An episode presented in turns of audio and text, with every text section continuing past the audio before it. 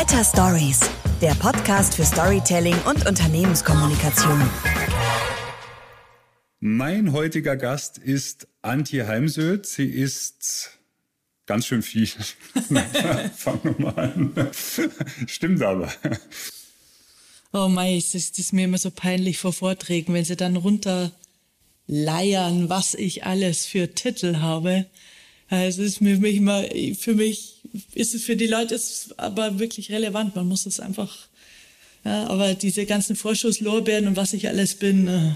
Okay, also ich fange mal an. Mein heutiger Gast ist Antje Heimsöth. Sie ist Mental- und Business Coach. Sie ist eine sehr erfolgreiche Buchautorin. Sie ist ausgezeichnet worden, mal als Vortragsrednerin des Jahres. Der Fokus hat sie bezeichnet als Deutschlands renommiertesten Motivationstrainer, glaube ich. So ist es. Und auf ihrer Seite, es gefällt mir besonders gut, steht Chakra-frei. ja.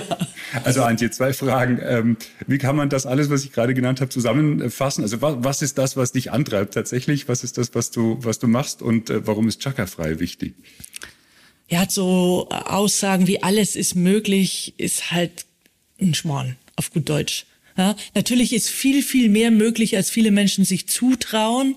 Aber es ist eben nicht alles möglich. Ich werde auch nicht mal auf dem Mars fliegen oder Formel 1 Weltmeisterin oder solche Dinge. Und davon möchte ich mich dann halt schon distanzieren, von so plakativen Aussagen. Und mir ist wichtig aus der Praxis für die Praxis. Ähm, ich erzähle auch in Vorträgen, bin gar nicht so Storytelling-lastig, wie vielleicht manchmal gewünscht, sondern mir ist immer wichtig, viele Tipps zu geben, kleine Übungen für den Alltag, die so zwei Minuten lang sind und Menschen zum Nachdenken zu bringen und sie zu berühren. So, das ist ein, also die Antwort auf die eine Frage. Das andere, was mache ich? Also was treibt mich an, ist schon Menschen in ihre Kraft zu bringen und sie letztendlich erfolgreich zu machen, was immer Erfolg für sie ist. Bei mir ist wichtig, es müssen nicht alle höher, schneller, schicker weiter, sondern ich glaube, dass es heute ganz viel auch um Zufriedenheit und Optimismus und Zuversicht geht. Und also ich habe als Motiv Abwechslung und deswegen mache ich auch sehr viel unterschiedliche Dinge. Ich stehe am liebsten schon auf der Bühne, bin schon eine Rampensau. Dann habe ich hier ja mein eigenes, äh, meine eigene Akademie mit Coaching-Ausbildung. Das hat mich durch die Krise getragen, als alle ähm, Auftritte auf der Bühne weggebrochen sind. Und ich mache Einzelcoaching. Das will ich aber nicht zu viel machen. Vor allem halt mit Sportlern, weil die liegen mir extrem am Herzen. Junge Leute, die zehn Jahre, schon ganz, ganz früh, fünf, sechsjährig angefangen haben. Und ähm, das liegt mir sehr am Herzen, dass ich sie begleiten kann, zum Beispiel hin zu Olympischen Spielen, dass sie es dann wirklich schaffen, die Quali, und dann auch nach Tokio, Paris, äh, Peking reisen können.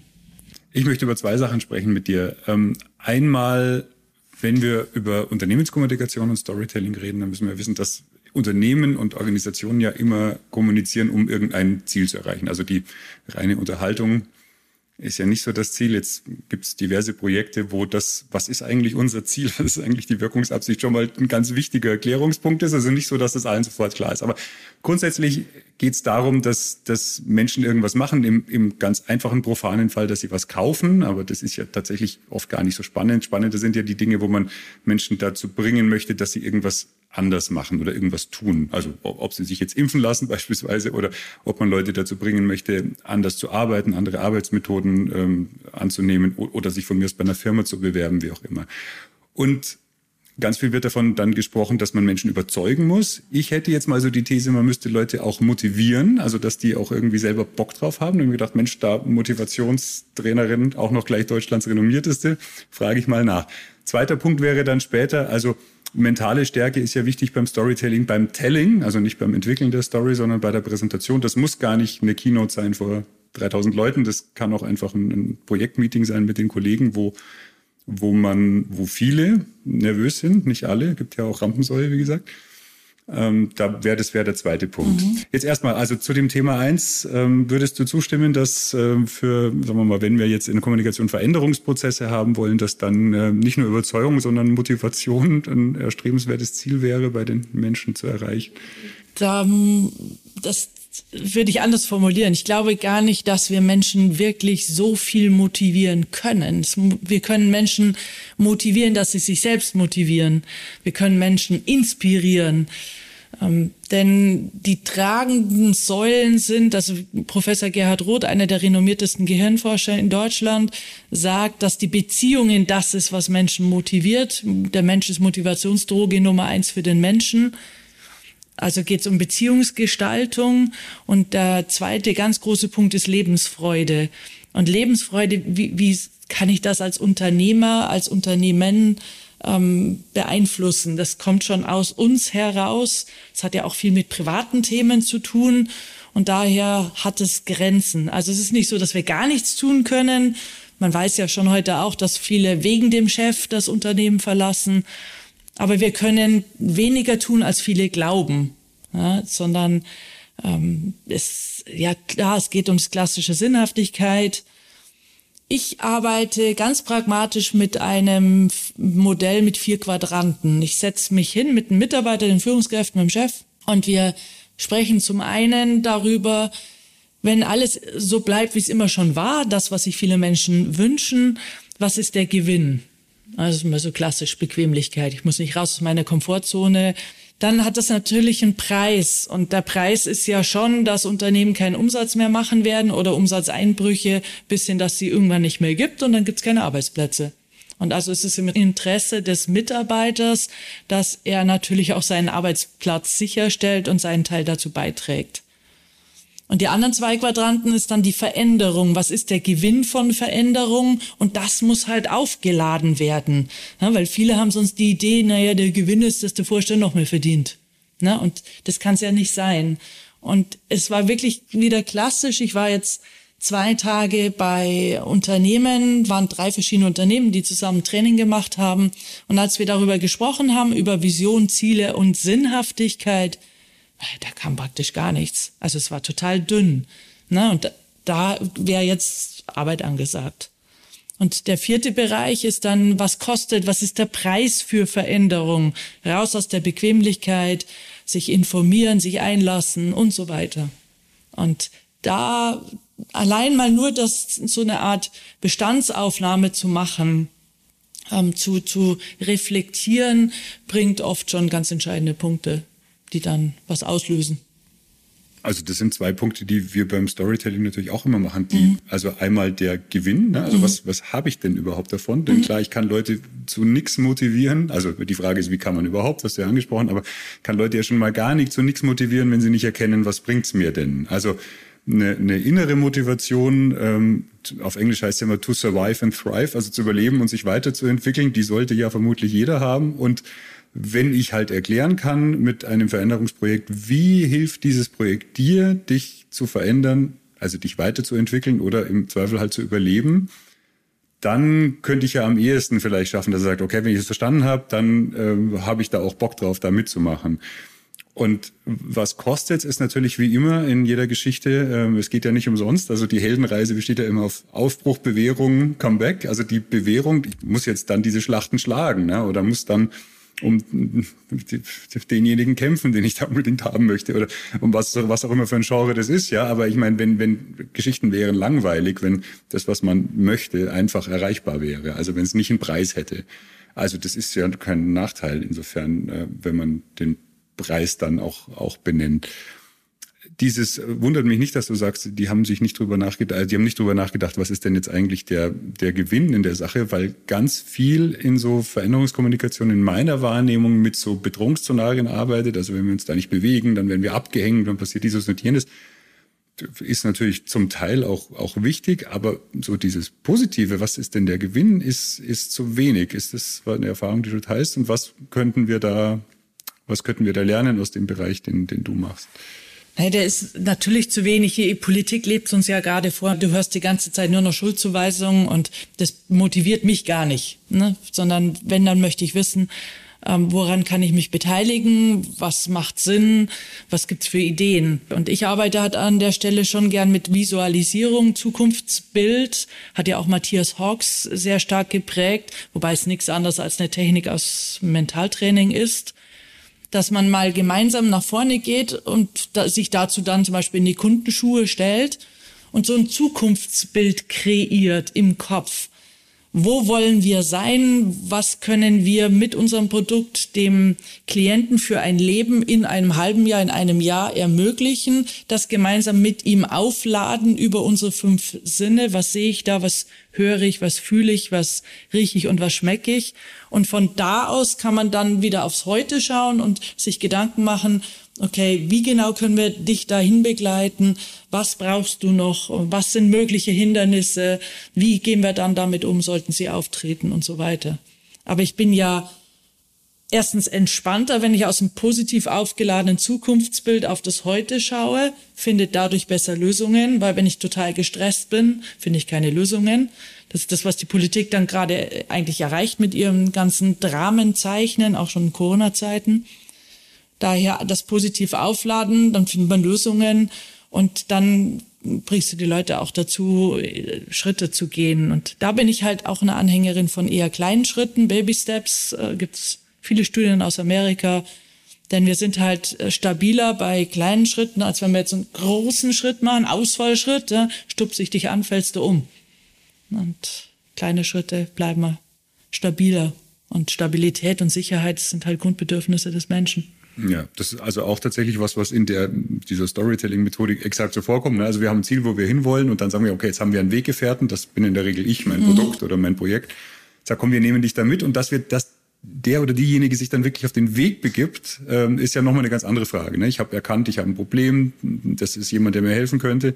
Aber damit ich mich jetzt auf den Weg mache, dafür muss ich ja ähm, tatsächlich noch so eine gewisse Schwelle überwinden und das ist natürlich einfacher, wenn ich es ihm in kleinere Schritte aufbereite. Nochmal zurück zu diesen, zu diesen Zielen, also Horrorszenarien. Ich bin da bin da sehr deiner Meinung, was alleine schon daran liegt, dass ja Vermeidungsziele per se irgendwie Quatsch sind. So ist es. Was jeder weiß, der, der halt Rauchen aufhören will und nicht ein gesundes Leben führen will stattdessen. Und natürlich steht niemand in der Früh auf und denkt sich, Mensch, lasst uns heute eine dritte Welle vermeiden. Das ist so der mein innerer Antrieb, ja. Sondern jeder steht auch in der, in der Früh auf und denkt sich, äh, Mensch, äh, ich möchte wieder raus und meine Freunde treffen oder, oder Mensch, ich möchte wieder raus und keine Angst haben, mich mit irgendwas anzustecken. Okay. Das wären ja Ziele und diese Angst ist ja, hat ja funktioniert tatsächlich die erste Woche Woche im ersten Lockdown, klar, und Angst funktioniert ja, ist ja ein wichtiger, wichtiges äh, Tool, was wir haben als Menschen in so Fluchtsituationen, aber ja nicht als Strategie über viele Jahre. Es wäre ja auch völlig abstrus, wenn der Fußballtrainer, weil du von Sport gesprochen hast, seiner Mannschaft sagt, Mensch, heute lasst uns mal ähm, schauen, dass wir nicht Vierter werden oder so.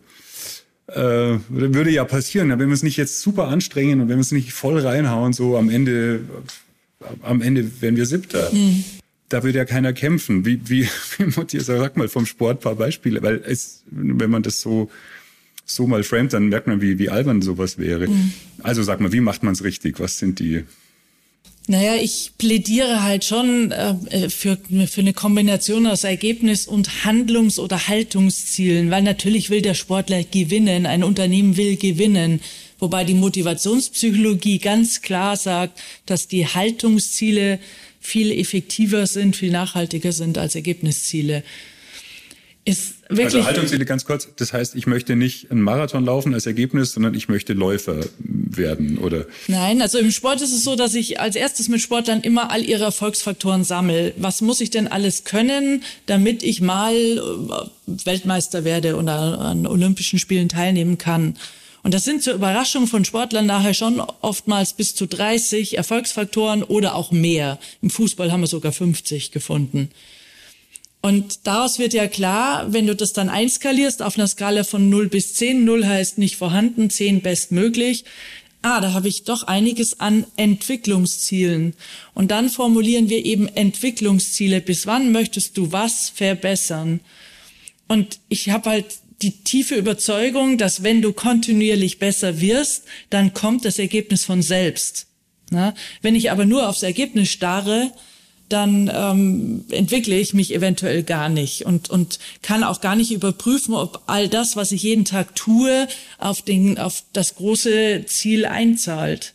Und daher finde ich auch in Unternehmen ganz, ganz wichtig, viel mehr drauf zu schauen, wo muss sich der Mensch, der ja die wichtigste Ressource im Unternehmen ist, entwickeln.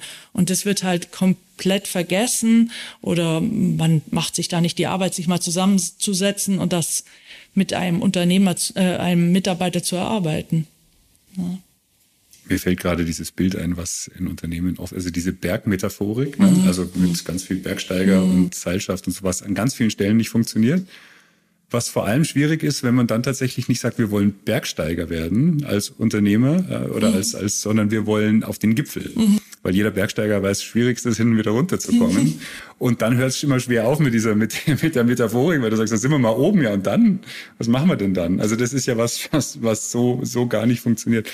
Ähm, Genau, und wenn man sagt, wir haben jetzt äh, uns einfach verändert, wir haben eine Arbeitsweise, die, ähm, wir, wir sind jetzt halt Bergsteiger geworden und können, also wenn das dann als Bild funktioniert, weiß ich gar nicht.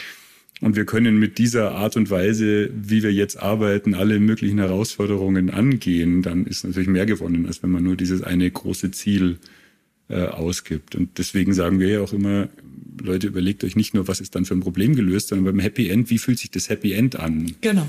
Ähm, also wie ist es, wenn Lucky Luke in den Sonnenuntergang reitet? Mhm. Wie fühlt sich der da? Mhm. Und was ist das? Das ist das Ziel, was wir eigentlich erreichen wollten, dass wir Lust machen sollten auch. Ja, und ich meine, im Sport arbeiten wir dann halt wirklich sehr stark mit Zielvisualisierung. Ne? Wladimir Klitschko, der immer den Ring betreten hat mit dem Bild, ich verlasse den Ring als Sieger, 68 Kämpfe, 64 gewonnen.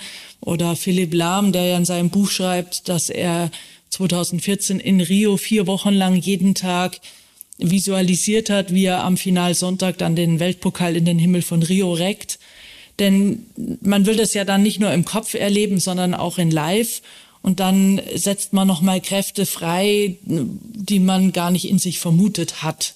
Bleibt nochmal dran, ist noch motivierter. Und das ist das, also ich mache das auch jeden Morgen. Ich meine, ich habe schon viel erreicht, aber ich habe durchaus auch noch äh, Pläne, habe noch Ziele, habe eine Vision. Diese, diese Ziele lenken ja unseren Fokus neben den Werten. Und wenn ich ein klares Ziel habe, was weiß ich, Vera Birkenbiel hat immer so schön diese Wohnwagenmetapher gebracht, ähm, bis zu dem Zeitpunkt, wo sie, wo Wohnwegen sie nicht interessiert haben, hat sie sie auch nicht gesehen. Aber als sie entschieden hat, ich mag nicht mehr ständig in dreckigen Hotelzimmern übernachten. Ich kaufe mir jetzt einen Wohnwagen. Plötzlich siehst du alle Wohnwegen der Welt. Ne? Und so ist das halt mit Zielen. Dann, das lenkt ja auch deinen Fokus. Nochmal zurück zu wenn Philipp Lahm können wir uns nicht fragen. Was stellt er sich da vor, wenn er sich vorstellt, er reckt den Pokal in die Höhe? Es ist ja tatsächlich nicht das Bild, er hat jetzt diesen Pokal, sondern dieses ganze Gefühl, was damit einhergeht, würde ich behaupten. Also das also wie, wie macht man so eine Visualisierung richtig, dass man sagt, okay, da habe ich jetzt, da habe ich jetzt echt Bock drauf. Also das ist schon sehr unterschiedlich, weil äh, erstens ist ja so, dem einen fällt es leichter, dem anderen ein bisschen schwerer. Man kann schon auch trainieren. Ich fühle mehr, ich sehe nicht immer so viel, sondern äh, mich lenkt eher dieses Gefühl. Und das Gefühl entsteht jetzt auch wieder unterschiedlich. Der eine braucht dazu erst das Bild und auch die Vorstellung, mir wird die Medaille umgehängt. Der nächste sagt, nein, das Ziel ist hinter dem Ziel, nämlich wenn ich dann mit von meinem Trainer und meinem Team gefeiert werde. Also wenn zum Beispiel ein Rennfahrer hat erzählt, dass er danach dann zurückkam in die Fabrik und alle standen sie am Fabrikeingang und haben ihn empfangen. Und das ist das, was ihn antreibt. Ja, oder Sven Hannawald, mit dem ich mal reden durfte, vier Schanzen-Tournee gewonnen. Der hatte überhaupt keine Ergebnisziele. Der hatte immer das Ziel, ich möchte einmal in meinem Leben den perfekten Sprung zeigen. Ist ihm nicht gelungen. Hm, das hat ihn angetrieben. Und daher ist es immer wieder individuell und einzigartig, so wie wir Menschen halt einzigartig sind. Und ich nehme da auch gar nicht zu viel Einfluss drauf, sondern mir ist wichtig, ähm, sich hinzusetzen, erstmal zu entspannen, weil total gestresst kannst du gar nichts visualisieren. Deswegen macht es ja auch Sinn, es morgens oder abends im Bett zu tun oder im Urlaub auf der Liege. Und dann reinzugehen und ich meine, Sportler wissen, wie es sich anfühlt zu gewinnen. Sie haben ja schon ganz vieles gewonnen. Noch nicht das, was sie mal gewinnen wollen vielleicht, aber sie haben ja schon ganz, ganz vieles gewonnen. Und das zu übertragen auf andere und größere Ziele, das ist gar nicht äh, so schwer für sie. Mir, also in, in den Fällen, in denen ich mit meinen Kunden zusammenarbeite, geht es ja meistens gar nicht darum, dass wir, dass die Leute sich selber ihre mhm. Ziele mhm. vorstellen, sondern wir ja eben, wie ich es gesagt habe, andere Menschen dazu bringen wollen, was zu tun. Und die Frage ist natürlich, man sollte ja, das ist ja das, was, was mir oft abgeht. Also gerade in Veränderungsprozessen, bei Produkten ist es anders, ne? Da werden irgendwelche Emotionen geweckt, so soll sich das genau. anfühlen, wenn ich das Produkt gekauft habe mhm. und so weiter. Von, von schlauen Marketingleuten. Ähm, aber äh, gerade wenn ich eben mit in einer internen Kommunikation Veränderungsprozesse verkaufen will oder wenn ich eben Menschen dazu äh, bringen will, sich während einer Pandemie so oder so zu verhalten, dann geht mir halt sehr, sehr ab, ne, dieses Ziel, für was lohnt sich denn zu kämpfen? Wie, wie sieht es denn aus? Wie fühlt sich das an? Und, und mir ist einfach wichtig, dann festzuhalten, dass es dann eben nicht nur darum geht, wir haben äh, wir können auf einem, auf einem Checkblatt drei Häkchen machen, sondern dass es um ein Gefühl geht, dass man da, also wenn man den Leuten Lust machen will, dieses Gefühl ist natürlich eine Annahme und ob das dann bei jedem andockt oder nicht, ist die Frage, aber mhm. zumindest sollte man es mal anbieten. Mhm. Das, das, das ist, glaube ich, also einfach ein wichtiger Punkt. A, wenn wir wollen, dass Leute was tun, zeigt ihnen auf, für was lohnt sich zu kämpfen, für was lohnt sich die Veränderung. Ähm, für euch vor allem, ne? also nicht nur für das Unternehmen, also wenn ich meine Mitarbeiter überzeugen will, nicht nur für also der Transfer, ist es gut für mein Unternehmen, ist es irgendwie schon auch gut für mich, weil dann habe ich einen sicheren Arbeitsplatz, kann mich besser entwickeln. Den machen Menschen schon, aber man kann ihnen den auch abnehmen. Also mhm. ähm, umso weniger das Hirn nachdenken muss, finde ich, äh, was die Botschaft mit dem eigenen Leben zu tun hat, umso eher haben wir die Chance, dass es dahin kommt. Mhm. Also wenn wir ihnen zeigen, was ist für sie selber drin und am besten eben nicht nur so, was hast du dann erreicht auf deiner Checkbox, sondern wie fühlt sich das für dich an? Und es ist ein gutes Gefühl, dann glaube ich, ist die Chance größer, dass wir dahin kommen. Absolut. Das äh, ist ganz sicher so. So, jetzt haben wir eine tolle Geschichte äh, entwickelt, zum Beispiel für unser Veränderungsprojekt, für unser Digitalisierungsprojekt im Unternehmen. Da müssen also Leute, manche Leute müssen es vielleicht einfach nur wissen und sich gut aufgehoben fühlen. Andere Leute müssen andere Arbeitsmethoden lernen, haben müssen etabliertes, liebgewonnenes Zeug äh, auf einmal ganz anders machen. Irgendwelche Menschen, die bisher eigene Digitalisierungsinitiativen vorangetrieben haben, kriegen gesagt, nee, jetzt machen wir jetzt alles ganz anders. Die fühlen sich also irgendwie auf den Schlips getreten. Ähm, so, also es muss irgendwie mitgetragen werden. Im Unternehmen ist es nicht ganz selbstverständlich und ich habe jetzt eine super Story entwickelt. Jetzt muss ich sie präsentieren. Und jetzt denke ich mir, fuck, blöd. Also es gibt Leute, die haben damit kein Problem und es gibt natürlich, also mein Ansatz ist natürlich immer jetzt, äh, wenn, wenn Menschen zu mir kommen und sagen, hilf uns da auf so eine Präsentation vorzubereiten, erstmal die Story rundzukriegen, weil ich glaube einfach 90 Prozent von den Dingen, die man so wegtrainieren kann, sie passen gar nicht, passieren gar nicht, wenn man wenn man weiß, was man zu erzählen hat und, und in welcher Situation man die so erzählt. Aber dennoch, was kann ich denn tun, wenn ich immer noch, wenn ich meine, ich bin bestens inhaltlich bestens gerüstet, aber mich stressen solche Situationen einfach wahnsinnig. Was rätst du dann deinen Klienten? Nochmal ähm, ein Punkt zum Thema Veränderung und Unternehmen. Ein wichtiger Punkt ist aus der Flow-Forschung, also das Wissen um Erfolge ist das Basislager für Veränderungen. Und letztendlich, was ja teilweise gemacht wird, ist, dass mir als Kunde das Gefühl gegeben wird, alles, was ich jetzt mache, ist falsch, schlecht, kostet Zeit, kostet Geld. Und so verlieren mich Menschen, weil sie mir damit ja auch sagen, die Mitarbeiter, die mir dazu arbeiten, die machen alle einen schlechten Job. Und ich würde versuchen, irgendwie auch einzubauen, den Menschen das Gefühl zu geben, alles, was du bisher gemacht hast und du dich damit auch wohlgefühlt hast im Sinne von Erfolg, das genieße und das war auch alles richtig so. Und es gibt halt noch einen anderen Weg, sich wieder erfolgreich zu sein, sich wieder gut zu fühlen. Ne? Aber ein großes Problem ist so in, in, von Unternehmen, dass sie oft erst das eine schlecht machen, um dann sozusagen ähm, die Lücke zu füllen durch äh, ihr Produkt oder durch das, was sie anbieten. Und das ist in meinen Augen ein schlechter Weg. Sondern wichtig ist, immer anzuknüpfen an die erfolgreiche Vergangenheit des Kunden. Ne? Das ist natürlich oftmals eine individuelle Geschichte, aber es geht ja auch ganz oft um Einzelpräsentationen bei Unternehmen. Dann kann ich das schon mit einbauen.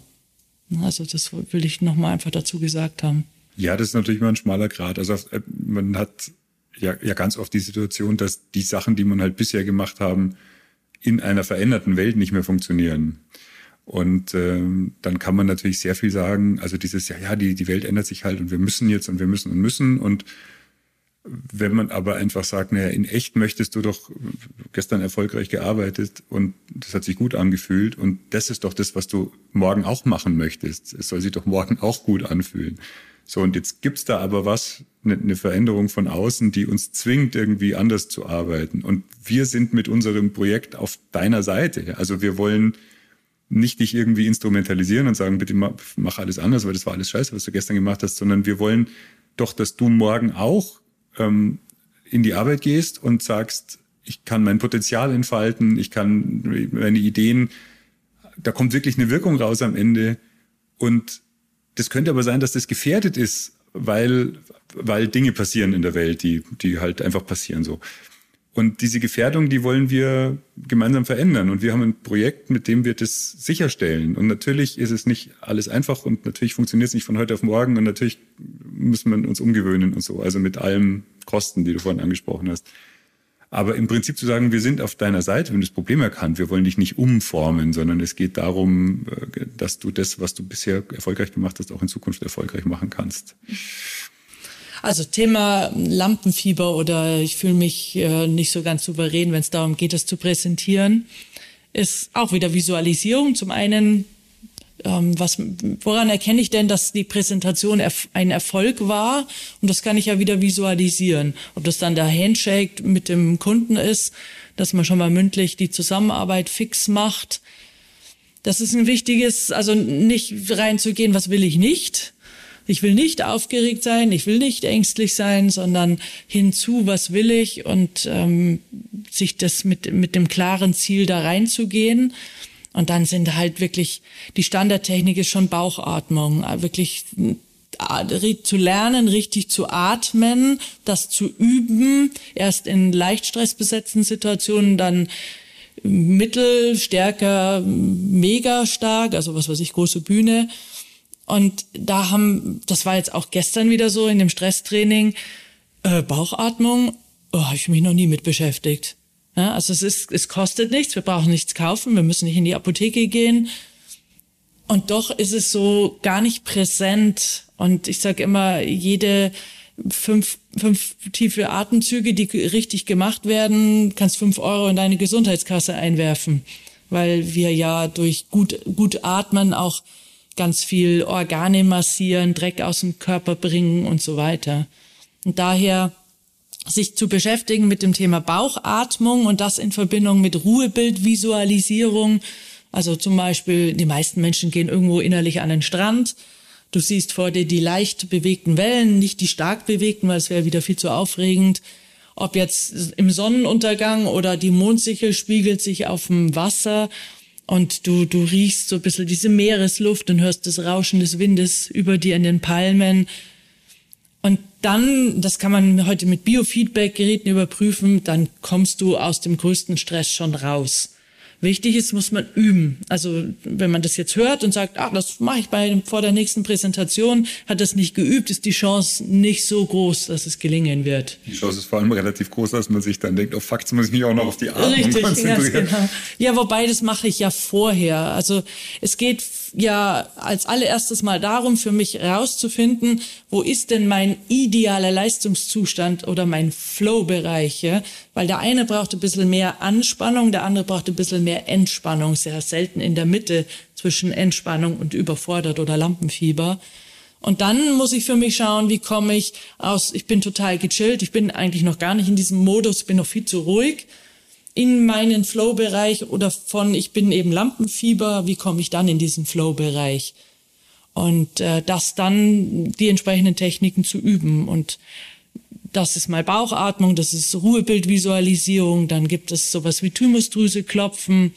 Es gibt Wing Wave, ist eine Technik aus der Traumatherapie oder auch EMDR genannt mit Augenbewegungen, das kann man auch für sich selber lernen, dass man es alleine einsetzt, kann man dann eben, bevor du überhaupt die Präsentation hast, machen, weil die meisten haben ja schon vorher so, so viel Aufregung. Ne? Und ich würde eben schon vorher dranbleiben, mich in einen Zustand zu bringen, der mich handlungsfähig macht, um dann äh, loszulegen mit der Präsentation. Und die ersten fünf Minuten der Präsentation muss man beherrschen. Die müssen top sitzen, dann muss ich dich nachts wecken können und sagen, so, jetzt präsentieren und dann muss das blum. Weil wenn du dann diese, über diese ersten Minuten weg bist und merkst, läuft, dann läuft's. Ne? Und wir stellen halt schon fest, dass Menschen oft nicht ausreichend vorbereitet sind, weil es dann irgendwie man sich nicht die Zeit genommen hat oder es nicht ernst genommen hat oder denn gerade präsentieren kann man ja wirklich üben. Suchst du dir Leute aus dem Unternehmen, vielleicht aus anderen Abteilungen sogar und sagst, habt da mal zehn Minuten, ich möchte euch äh, das, die Kundenpräsentation präsentieren oder einen Ausschnitt daraus oder zumindestens ins iPad zu sprechen, es aufzuzeichnen, weil selbst eine Aufzeichnung, die ich mir später anschaue oder sogar vielleicht dem Chef gebe, ähm, erzeugt ja schon Stress. Ne? Dann ist es Körpersprache, auf die Körpersprache achten, dass man eben aufrecht steht, Schulterblätter zurück, weil bei Angst oder Lampenfieber fällt man gerne in sich zusammen und das Körpersprache und äh, innere Zustände bedingen sich natürlich gegenseitig. Gibt es ja auch ganz viel Untersuchungen, Thema Embodiment. Das ist zum Beispiel ein Punkt, wo, ähm, wo ich feststelle, wenn wir so, so Trainings machen und die Leute auch filmen, und wir kein Wort über Körpersprache ver verlieren, ähm, dass äh, am Anfang eine Körpersprache da ist, die den Zustand ausdrückt, ist die Nervosität und die Anspannung und dann auch eine tatsächlich eine rein inhaltliche Arbeit. Also ich habe jetzt also A, eine, eine, klare Geschichte und ein Gefühl für die Wahrheit der Situation. Ne? Also was, was mache ich hier überhaupt? Wer seid ihr? In welcher Situation präsentiere ich? Wieso ergibt es Sinn, dass ausgerechnet wir zu ausgerechnet diesem Thema sprechen und so? Ähm, dann ist die Körpersprache schon eine andere. Also tatsächlich, ohne dass man den Appell ist, stell ich mal so hin und mach das. Also da merkt man, ähm, oder merke dann ich auch für mich, dass, dass diese inhaltliche Arbeit und wie gesagt eben auch das Gespür für die Situation da tatsächlich auch schon was bringt. Und dann ist es natürlich leichter zu sagen, okay, jetzt sind so ein paar Details, ne, die kannst du an deiner Körpersprache und an der Art und Weise, wie du auf der Bühne stehst, noch ändern ähm, ist dann wesentlich weniger zu beachten, also weniger an, an Dingen, die man dann noch umsetzen muss, als wenn man halt von Anfang an schon mal sagt, du stehst da, da unmöglich da, mach das doch mal so. Das Zweite, was ich gerade ganz interessant fand, die ersten fünf Minuten, ich habe jetzt gerade mal überlegt, ich bin ja niemand, der auf einer Bühne nervös ist. Mhm. Aber ähm, eine Veranstaltung moderiert, die dauerte den ganzen Tag und ich habe natürlich auf Moderationskärtchen die Namen der Beteiligten geschrieben, dass ich da nichts durcheinander bringe und den Ablauf, welche Zeit, wie, dass ich da einfach, einfach nichts durcheinander bringe. Das Einzige, was ich mir tatsächlich in ganzen Sätzen auf ein Blatt Papier geschrieben habe, was ich auch nicht so vorgelesen habe und was ich dann quasi bei der S-Bahnfahrt dorthin nochmal so im Trockenen gesprochen habe, waren die ersten fünf Minuten. Das ist tatsächlich richtig. Und dann denke ich mir, warum mache ich denn das eigentlich? Ich meine, ich moderiere doch alles einfach so weg. Mhm. Ich hab, der denkt mir doch keine Formulierungen aus. Ich reagiere doch spontan auf alles.